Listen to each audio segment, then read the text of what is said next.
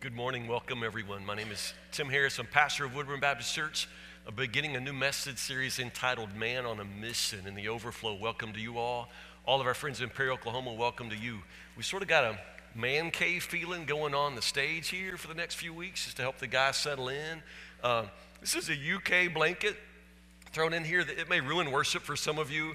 Uh, others of you have never felt closer to God, I understand. But actually, uh, this is a snuggie uh, do men do snuggies? Is, is that a manly thing? I, I, think it came from Rod's house. Is this Rod Ellis's uh, snuggie? Uh, how many men actually is, is, is are, are, snuggies man things? Yeah, okay, we'll work on that for next week. Uh, we'll work on that. Rod can have his snuggie back. Uh, open your Bibles to Luke chapter 15. Next few weeks, I want to talk to men. I want to talk for men. I want to talk about the gospel and how it affects men. Women, uh, you're going to love this, even though I'm not really speaking uh, exactly to you. Uh, truth for one is always truth for all. But I really want to try to speak into men's hearts for the next few weeks and ask you to join me in that. Uh, Luke chapter 15 beginning verse 11 is one of the most famous stories in all of scripture and i just want you to notice that it's a man's story. It is a man's story. There are no women in this story whatsoever. I know toward the end the older brother mentions prostitutes but uh, there are we really don't know that there weren't any prostitutes in the story. He may just be telling us what he would have done if he'd have run away, you understand? So we really don't know anything about prostitutes. All we know is a story told between this father and this son, and it is a story told by Jesus. So, uh, brothers, listen to the word of the Lord from Luke chapter 15, verse 11. To illustrate the point further, Jesus told them another story. A man had two sons. The younger son told his father, I want my share of your estate now before you die. So his father agreed to divide his wealth between his sons. And a few days later, this younger son packed all his belongings and moved to a distant land. And there he wasted all his money in wild living. About the time his money ran out, a great famine swept over the land and he began to starve. He persuaded a local farmer to hire him, and the man sent him into his fields to feed the pigs. The young man became so hungry that even the slop he was feeding the pigs looked good to him, but no one gave him anything. When he finally came to himself, when he finally came to his senses, he said to himself, At home, even the hired servants have food enough to spare, and, and here I'm dying of hunger. I will go home to my father and say, Father, I have sinned against both heaven and you, and I am no longer worthy of being called your son. Please take me on as a hired servant. So he returned home to his father. And while he was still a long way off, his father saw him coming. Filled with love and compassion, he ran to his son, embraced him, and kissed him. The son said to him, Father, I've sinned against both heaven and you, and I'm no longer worthy of being called your son. But his father said to the servants, Quick, bring the finest robe in the house and put it on him, get a ring for his finger and sandals for his seat, for his feet, and kill the calf we have been fattening. We must celebrate with a feast. For this son of mine was dead and has now returned to life. He was lost, but now he is found. So the party began. I say it's a, it's a man's story, and, and I insist that it is. The story Jesus told right before this one was more of a woman's story, if you notice, but this one is a story that everybody can understand. And, and again, I remind you, it's true for one, is true for all, but, but at the same time, this is a story that I think men get men understand what it is to be sons and fathers. I think men understand what it is to want to hit the road. Notice, among other things, this is a story about a man who hits the road. It's just something in our heart, and I can't explain it very well, but I think, guys, I think you understand it. I, think we get it. I think we understand it. We've been trying to tell the world about ourselves for a long, long time. If you listen to the songs men sing, they're always telling you, we're always telling you that this is in our heart, and we don't always know what to do about it, but there's just that part of us that, that wants to run away, that part of us that, that will wander. One of the least reliable theologians of this century is Lynyrd Skynyrd, but he was telling you back in the 70s, was he not? And, and it's funny, I, have been a pastor now for, for 17 years. I never really imagined that one of the most requested songs at funerals at this point in my life would be this one. if I leave here tomorrow, would you still remember me? You know this song? But I must be traveling on now because there's too many places I. Already crying. if I stayed here with you, girl, things just couldn't be the same. Because I'm as free as a bird now. And this bird you cannot change. Whoa, whoa, whoa, whoa, whoa. You know, isn't it amazing? They're playing that at funerals. Don't get any ideas. Playing that at funerals, and never men's funerals, I mean, never women's funerals, that's a man's song. Your grandma will not request that, but your grandfather might. And just so you know, Grandpa, it's going to take 15 minutes. I mean, your body is going to get cold while we stand there waiting. Uh, it, it's a 15 minute song. Free bird. Something in the heart of every man, we, we, we kind of want to be free birds. And let me tell you, sir, you are some kind of bird, but can we talk about that right now? But because in the scripture, Jesus tells a story that I think really becomes not just a story of one son and one father, but honestly, it's kind of every man's story. It's, it's about a son who decides to leave. Now, the scripture really doesn't tell us why he's leaving, and honestly, the story that Jesus tells is very spare in its details. I don't know why he's leaving. I've heard preachers say that when he says to his father, I want my share of your estate now before you die, it's like saying, I hope you die. I wish you were dead. And I don't know about all of that. I don't really think the son's thinking about the father much at all. I think he thinks more about himself. I think he's like a lot of men. He just simply has it in his head that his life would be better if he could run away from the life he has. You know what I'm saying? Guys, the thing that I've really come to believe, and it has mostly to do with being a pastor to you guys, for all of these years and, and being a man myself and the son of a father and grandfathers and all of that. Here's, here's what I think nobody understands, and that is just simply that most men are unhappy most of the time. I fully believe that most men are unhappy most of the time. Now, we learn early on to pretend that everything is okay because that's what men do. Very early, we just simply learn to stuff it down or to ignore it or, or to drink or to party or, or to work or whatever it is that we have to do just to pretend that everything is okay. Now, the problem with that is as the years go by, we end up living a kind of pretend life where honestly we feel like nobody in our lives knows us not our wives, not our children, not our parents, not our friends, even. But because we have spent so much time pretending that things are different other than what they are, eventually we, we begin to feel very distant and, and lonely and, and frustrated in the middle of our own lives. And so it's very natural for us at that point to begin fantasizing about maybe replacing the life we have. If, if only I could get away, if only I could be somewhere else, if, if maybe I could get away from all of the obligations and expectations and, and boundaries that, that, that, now seem to tie me down and, and pin me in. You know what I'm saying, guys? Because I feel like it's not coincidental that Jesus tells this story about salvation, and I think he's talking to men. We, we, we get this because I think there is, a, there is a prodigal man in the heart of every single one of us. Kind of a desire to run away.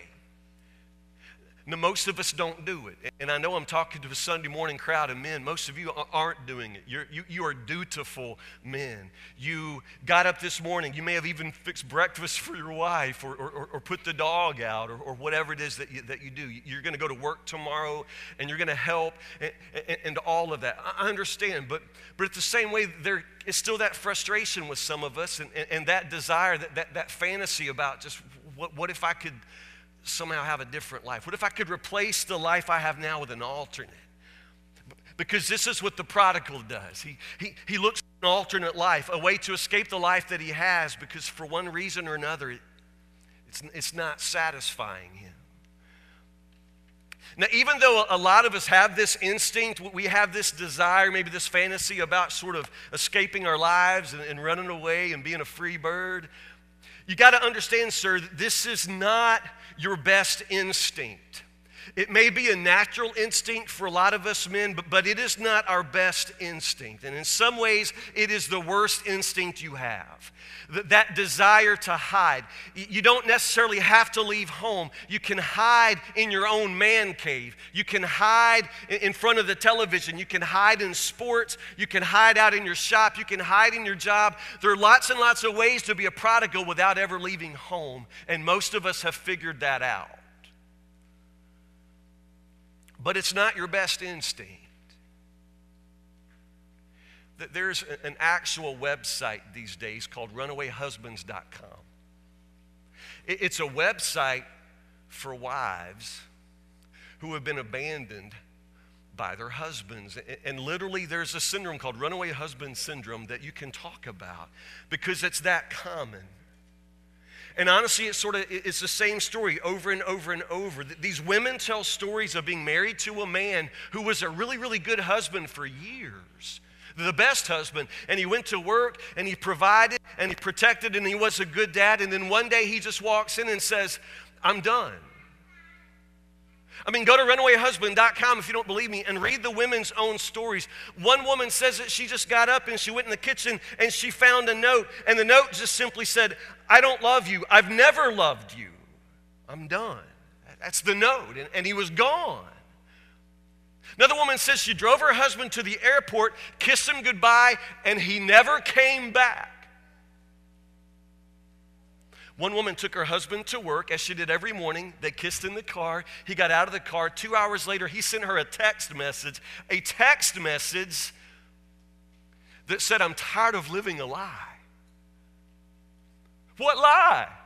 They had been married 30 years. What was the lie? He loved her every single day. He, he never complained. He never said anything about any sort of unsatisfaction or any sort of frustration. It's just one day something turns inside of him and he says, I'm done. And he runs.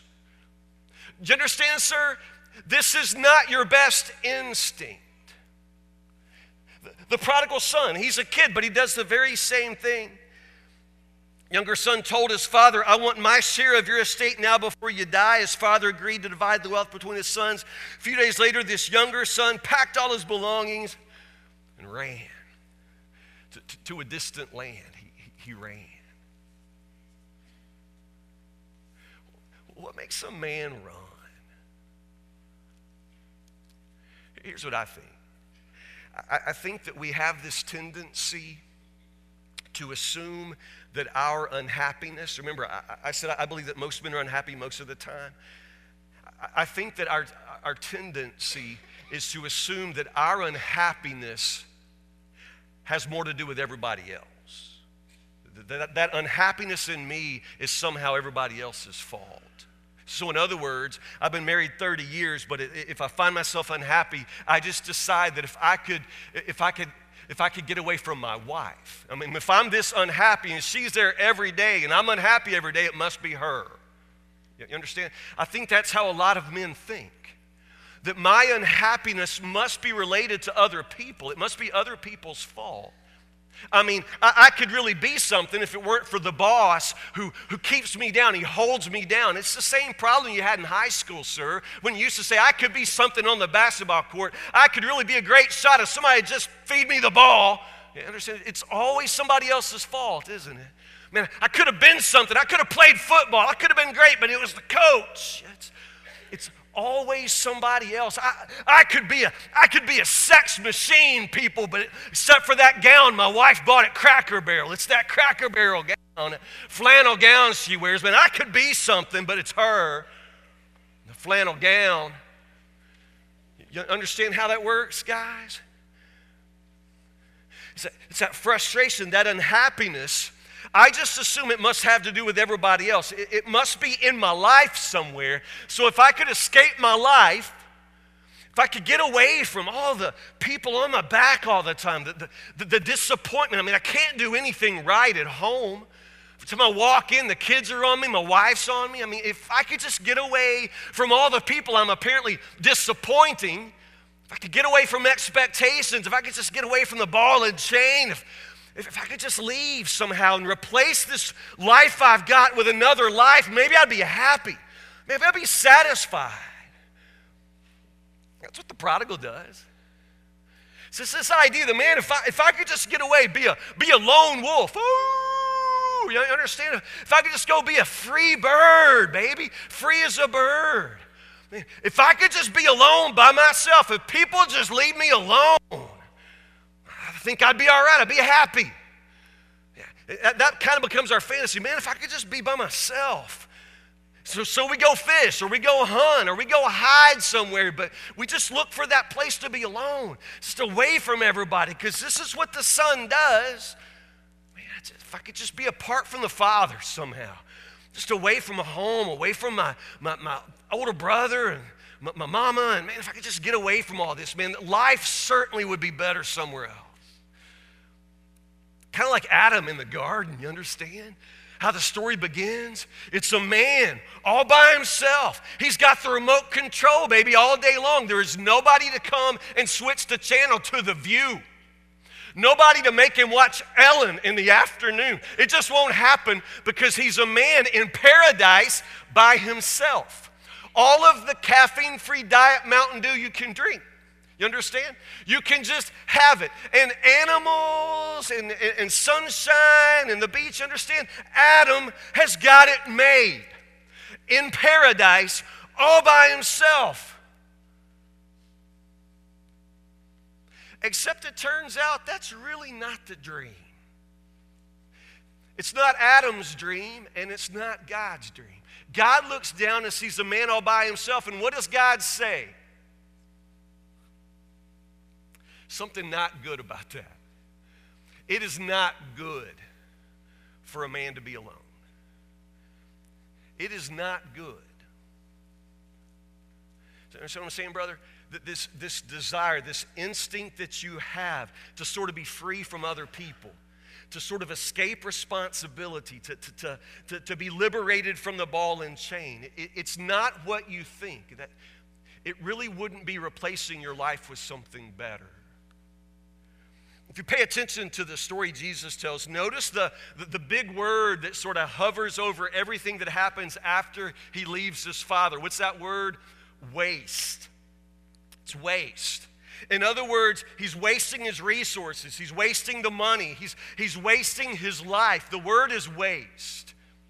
And understand, it takes him a while to understand that. It takes him a while to get to that point. There must have been some time in there when he really felt like a rock star on the red carpet. There must have been some time there when he really, really enjoyed just driving around in, a messy truck and nobody to say, Why don't you clean up this jalopy? Do you understand? There's just something great about being out there with nobody to complain and nobody to ask anything of you and, and nobody to criticize and nobody to disappoint. Just a prodigal son out there living his dream. For a while, it must have felt wonderful. For a while, it must have been delicious, but it didn't end up that way. Now, notice how it goes. It's not all his fault. Let's recognize that. Now, he did waste his money. He goes through it like poop through a goose. I mean, he just spends it, it's just gone. Has no ability to manage his own resources, none of that. Just waste. But then there's a famine. You see, it's not just that he wasted. On top of that is a famine. It's the circumstances too. But the bottom line is, it just all goes bad. It just all falls apart. And that's the that's the story's turning point. If, if you watch a ball game, lots of times when you focus on the game, you, will identify a moment in that game that, that they call the game changer, the, the game changing moment. It, it, it is just the fact that up to that moment, everything was going in one direction. One team was dominating, or the scoreboard just continued to move. The momentum was moving in one direction. But there's a, a moment, a game changing moment, a play or a call when suddenly everything shifts and, and what was going to be one outcome suddenly becomes a different outcome. It's, it, it's called the game changer. And, and the prodigal son has this game changing kind of moment when, verse 17, he finally comes to his senses. He comes to his senses. Could he have come to his senses w- w- without having to eat pig slop? Could he have possibly come to his senses without having put himself and everybody who loved him through this? Is it possible for him to have come to his senses without having to be conked upside the head? I don't know, but we can always wish. We can always wish that we wouldn't have to find out how deep the bottom goes before we start to move our lives in a different direction. But for the prodigal son, it, it takes this. When I've read this story to myself, I've sometimes wondered why does the father let him go? The father has to know better. The father's wise. Why does the father stand there and, and, and, do this? Why does he just fork the money over? Why does he give the son the rope to hang himself? Why does he do this? I, don't know, but, but something in me says that, that that father knew that he had to let the son go so that he could come back home. You understand? Because there's more than one way to be a prodigal. You can be far, far away from the Father and never leave the house. Maybe he lets him go so that he can come back home. Or, or, maybe, just maybe, he's that guy that has to be out there with nobody else so that there's nobody else to blame.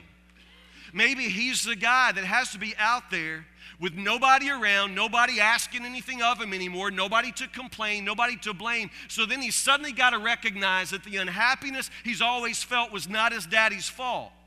That the unhappiness that he's always felt had nothing to do with the people in his life. It had nothing to do with the school or his old job. It had nothing to do with anything. That unhappiness is inside of him and it travels with him. Are you with me, sir? The unhappiness that is likely in you is going to travel with you. So you imagine maybe if you could just trade in your wife or trade in your life or, or move to a new town or maybe transfer to another church. If you could just somehow change your location, you change your heart. But it doesn't work that way. The unhappiness goes with you because it's in you, and it comes out you because it's in you. Your wife is not bringing that out of you, sir. It comes out of you because it's in you.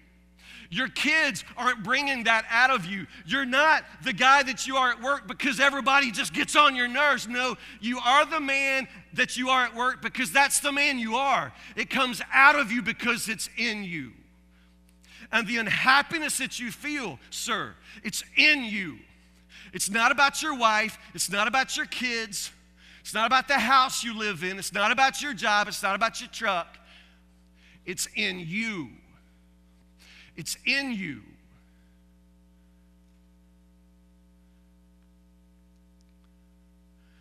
As I said, Lynyrd Skynyrd's a very unreliable theologian. He says, I'm as free as a bird, and this bird will never change.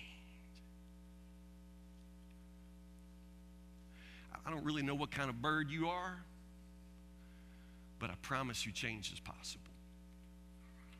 Please don't tell me I can't be another kind of man. Please don't tell me I can't change. Don't tell me I can't have a different kind of life. You can change, sir. You, need a, a game changing kind of moment like the prodigal son. In the language of Scripture, Jesus says that this kid comes to himself. That he comes to himself. And this is what we're waiting for with you.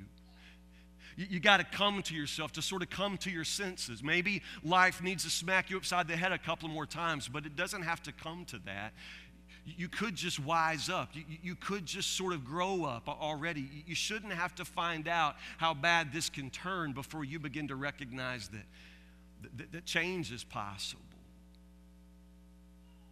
It says he came to his senses and he began to talk to himself and he said, I'm going to go home. I'm going to go home to my father going home to my father. So understand it's not so much about the home. It's not hometown. It's not getting back to his old buddies. It's nothing like that. It's the father.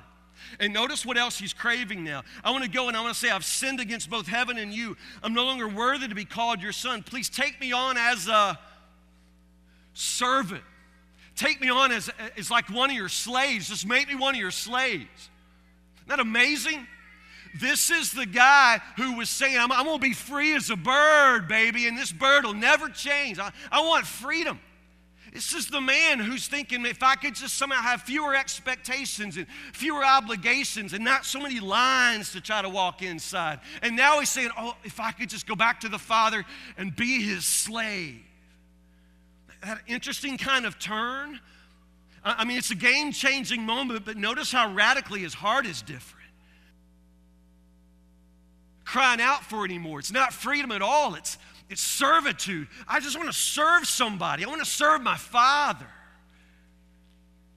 I, I mean, sir, maybe here's the real truth that it's not more freedom you need. Maybe it's not freedom that you need. Maybe it's not that you just need everybody to get off your back so that you can live your own life. Maybe, just maybe, what you need to do is to learn to get over yourself and start living your life for others maybe it's not all about you. And maybe the more that you try to please yourself, the less pleasure you will ever find. Just maybe your life is about pleasing others. Maybe you need to find something bigger to live for than just yourself. Maybe being a free bird isn't all it's cracked up to be. Maybe you need to learn how to be a son of the Father.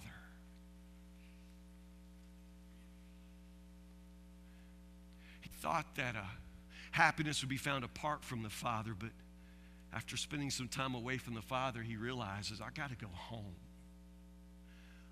I, I got to go back to the Father.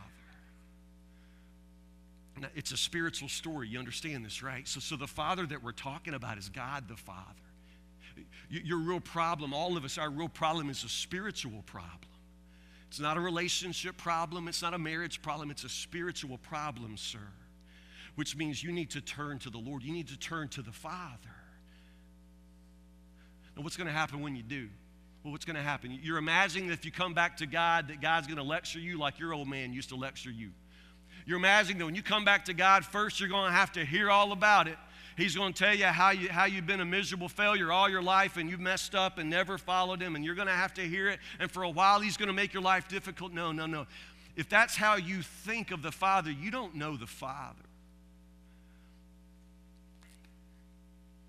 So he returned home to his father, and while he was still a long way off, his father saw him coming.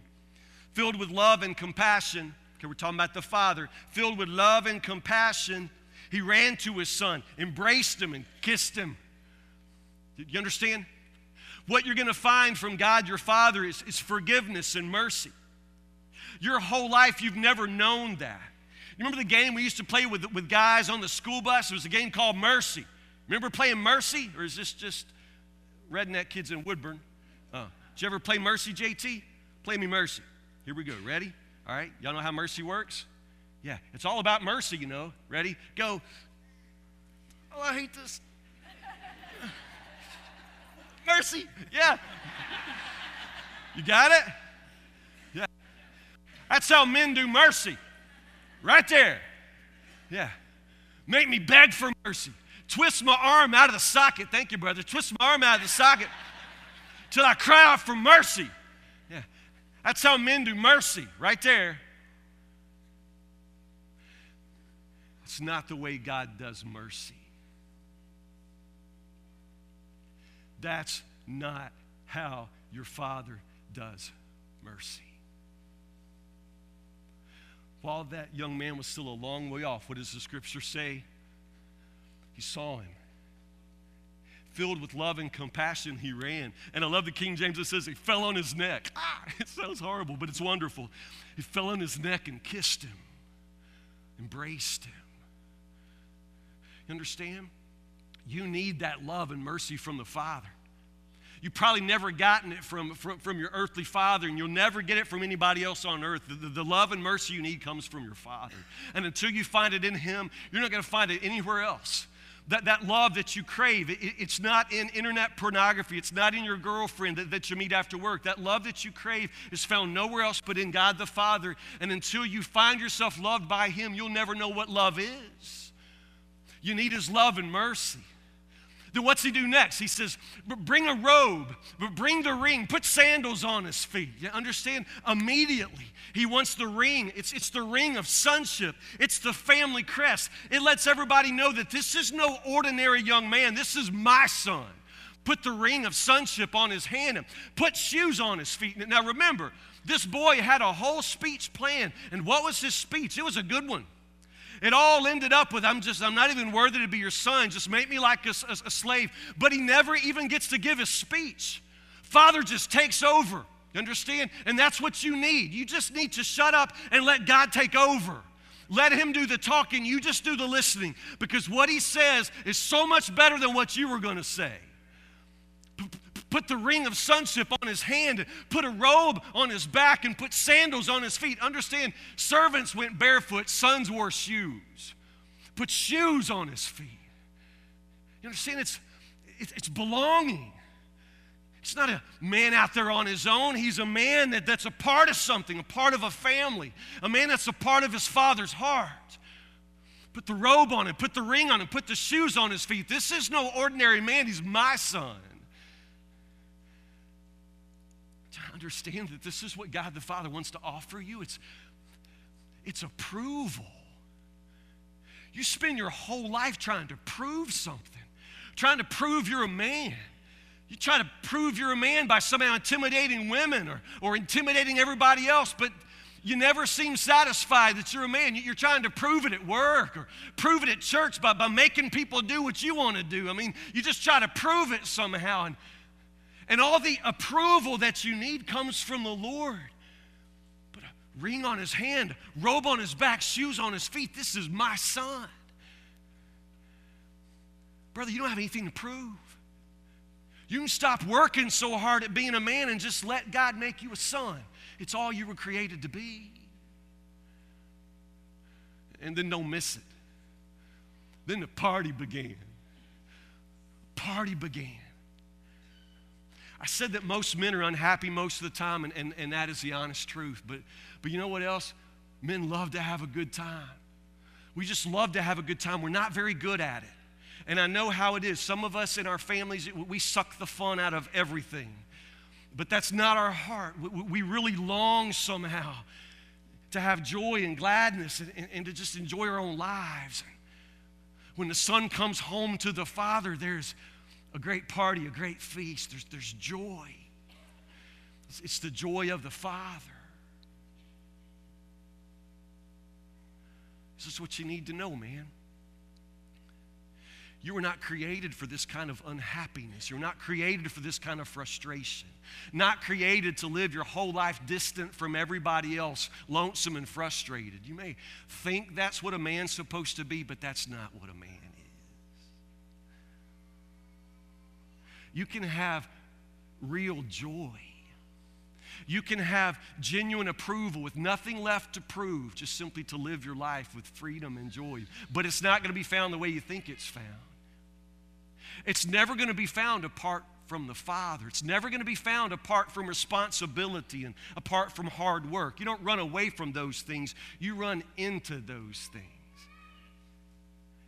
And you will find everything that your heart craves.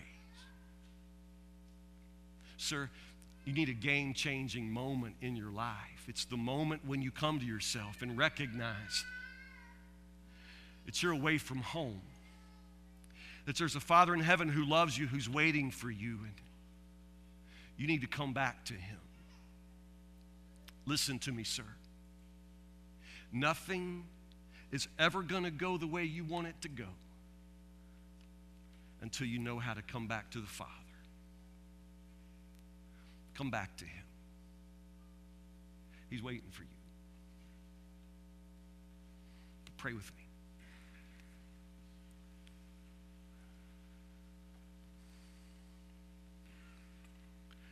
God, there are any number of prodigal men in the sound of my voice